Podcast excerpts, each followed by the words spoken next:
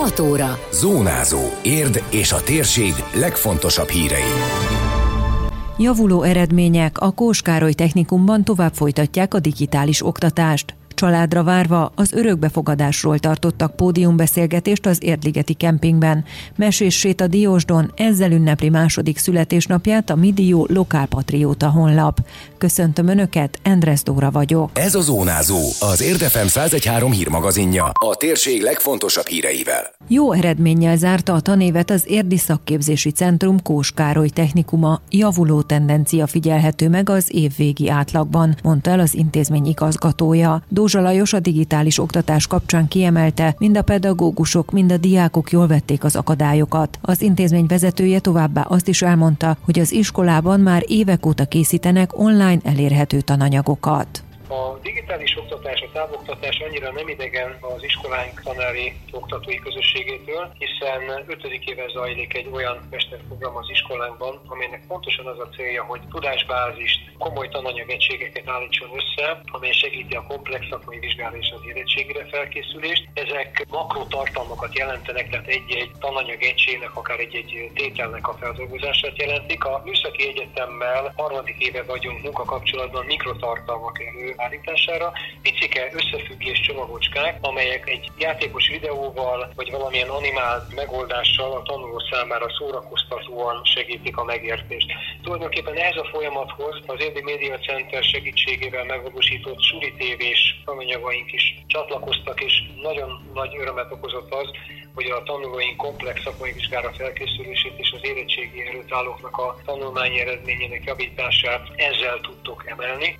Dózsa Lajos hozzátette, az új tanévben is élnek a digitális eszközök adta lehetőségekkel, függetlenül a járványhelyzettől. Arra kollégáimat, hogy éljenek vele függetlenül attól, hogy mit hoz számunkra a közeljövő. Felkészültünk erre. Az új szakképzés támogatja is ezt, különböző projektek elkészítése során. A technikai lehetőségek szakadnak ennek határt, hiszen azért az kiderült az elmúlt tanév vége, illetve az elmúlt tanév járvány sújtotta időszakában, hogy nem minden háztartás van arra felkészülve, hogy három-négy tanköteles korú gyermek egy időben részt vegyen akár egy online óra lebonyolításába, illetve tudja küldeni az anyagokat. Bízom abban, hogy ahogy az okostelefon ma már magától értetődően társadalmi, szociális helyzetől függetlenül a tanulók rendelkezésére áll, ennek az eszköznek a segítségével meg fogjuk tudni oldani ezt a problémát is. És hát ha már erről beszélünk az új tanévkezdésről, hadd mondjam el, hogy az is büszkeségre ad okot az iskolánkban oktatók számára, hogy öregszik évről évre tanuló létszámunk. Most konkrétan egy teljes osztályjal többet tudunk indítani az elmúlt évekhez képest.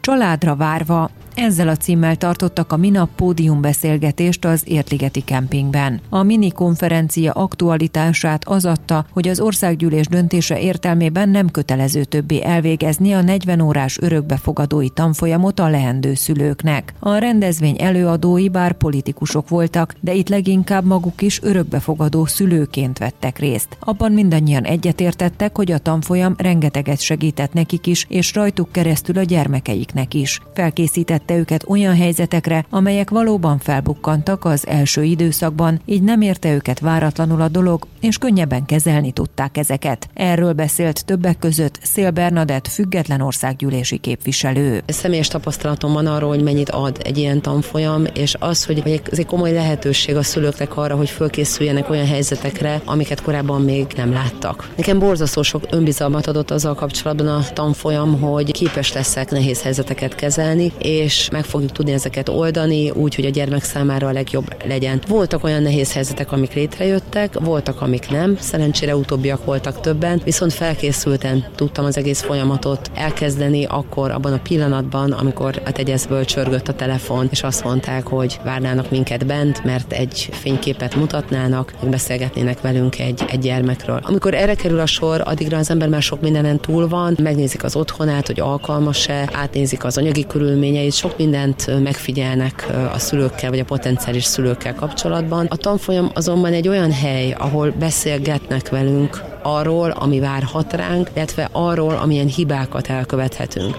Minden kapcsolatban van összecsiszolódás, de ez az örökbefogadott gyermekeknél egy kicsit nagyobb feladat, hangsúlyozta a rendezvényen Bősz Anett. Az országgyűlési képviselő hozzátette, az örökbefogadói tanfolyam ebben is segítséget nyújthat, így ő örülne neki, ha ez ismét kötelező lenne az örökbefogadás előtt álló szülők számára. Az egyik utolsó parlamenti héten zajlott ez a vita, amiben mi próbáltuk azért érzékenyíteni a kormányt, hiszen az örökbefogadói tanfolyamnak is ez a lényege, hogy érzékenyítsen. Szoktuk mondani, hogy nem azt tanítja, hogy hogyan kell pelenkázni, vagy hogy majd hogyan mondjuk el, hogy mi lesz a jele a gyereknek az óvodában, mert ezek a legédesebb kihívások egy, egy gyermeknél, hanem az a helyzet, hogy ezek a gyerekek egytől egyig nagy puttonyokat cipelnek, akkor is, hogyha az örökbefogadás adott esetben már csecsemőkorban megtörténik, itt is fölmerülhetnek olyan kérdések, hogy miért nem kellettem a vér szerinti anyukámnak. Fölmerülhet az, hogy amikor picik vagyunk és megtudjuk, hogy hogy lesz egy kisbaba, hogy én a pocakodban voltam anya, és akkor azt kell tudni mondani mondjuk, hogy te a szívemben voltál. Ezekre kapnak legalábbis majdnem kész válaszokat a leendő szülők.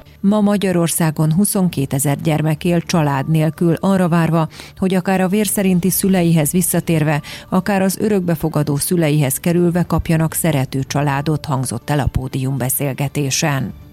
Mesés diósdi sétát kapnak születésnapra. Dióst történetének felelevenítésével ünnepli meg a Midió Lokálpatrióta honlap második születésnapját szeptember 3-án. A portál két éve azzal a szándékkal indult, hogy megőrizze a régi értékeket és közösséget teremtsen. A közös sétának is hasonló a célja, mondta el Szendéné Kis Nóra. A Midió szerkesztője hozzátette, a séta csütörtökön 17 órakor indul a Tó utcából, ahonnan Dióst központjába fognak elsétálni a résztvevők. A központban torta várja majd őket, az estét pedig egy mesével zárják a szervezők. 17 órakor tehát elindulunk innen a Tó utcából, és egy nagyon könnyű séta lesz. Az útvonal az Diost központjába vezet, hát nagyjából Balcsi Zsirinszki utca, Petőfi utca, és a templomnál fordulunk vissza, a Kápolna kerten keresztül fogunk majd megérkezni a végállomáshoz. Közben is lehet csatlakozni, nagy szeretettel várunk mindenkit. Úgy tervezzük, hogy 18 óra körül érünk a Diost központjában a tortánkhoz, és itt még egy-két órát maradunk beszélgetni. Búcsúzásra is van ötletünk, mivel ugye másnap ovi és iskola, ezért nem tudunk olyan sokáig maradni, úgyhogy így fél nyolc-nyolc óra körül egy esti mesével készülünk a gyerekeknek, mert nemrég megszületett a Midió honlap első saját meséje, úgyhogy ezt majd az egyik midiós csapattag elmeséli a, a gyerekeknek és azoknak a felnőtteknek, akik gyermeklelkűek és szeretik a meséket. A portál működésének két éve alatt folyamatosan azért küzd, hogy legyen egy méltó közösségi helye a gyerekes családoknak Diósdon. Ennek érdekében levelet is írtak egy évvel ezelőtt az Emberi Erőforrások Minisztériumának. Lenne is egy erre alkalmas terület, de a megvalósításhoz támogatás kell. Erről is beszélt Szendéné Kis Nóra. Mi nagyon örülnénk, hogyha ez a hely méltóvá válna arra, hogy itt a diósdi családok, gyerekek tudjanak találkozni, játszani, kikapcsolódni, akár az iskolásoknak egy kihelyezett órát lehetne tartani, a szemben lévő óvodából a gyerekek átjöhetnének játszani. Ehhez viszont az kell, hogy támogatást szerezzünk rá, hogy itt egy mesetér megvalósulhasson. Felvettük a kapcsolatot Kőboldizsár iparművésszel, játszótérkészítőmester, mesterrel, akinek nagyon tetszik a lelkesedésünk, és aki a karantén idején ingyen elkezd nekünk tervezgetni. Mi nagyon szeretnénk ezzel a sétával is felhívni a figyelmet rá, hogy a Diósdon erre nagyon nagy szükség van. Szükség van egy ilyen helyre, és hogy megérdemli azt Dióst, hogy erre kapjon támogatást. Időjárás. Túlnyomóan borult lesz az ég, többfelé várható eső, zápor, erős lesz az északnyugati szél, a legmelegebb órákban 25 fokot mérhetünk. Zónázó. Zónázó. Minden hétköznap azért efemen. Készült a médiatanás támogatásával a Magyar Média Mecenatúra program keretében.